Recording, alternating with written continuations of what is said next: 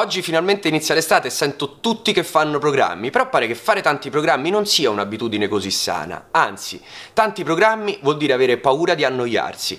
Eppure ci sono molti studi psicologici che ci dicono che se hai paura di annoiarti probabilmente è proprio di noia che hai bisogno, perché la noia fa bene alla creatività e all'immaginazione, è la ricerca di uno stimolo neuronale che se non arriva da fuori vuol dire che è la tua mente che deve lavorare per crearlo. E uno magari dice, ma io ho figli, ho nipoti, ma come faccio a non programmare? Tranquillo, la noia fa bene anche ai bambini, li insegna a essere creativi, intraprendenti, a gestirsi il proprio tempo e a divertirsi con cose che nascono dalla loro immaginazione. Quindi fatti un bel regalo quest'estate, comprati pure un biglietto aereo, ma non ti programmare nessuna attività, evita doveri e divertimenti a meno che non nascano in modo completamente spontaneo. Per gli psicologi potrebbe diventare la migliore estate della tua vita.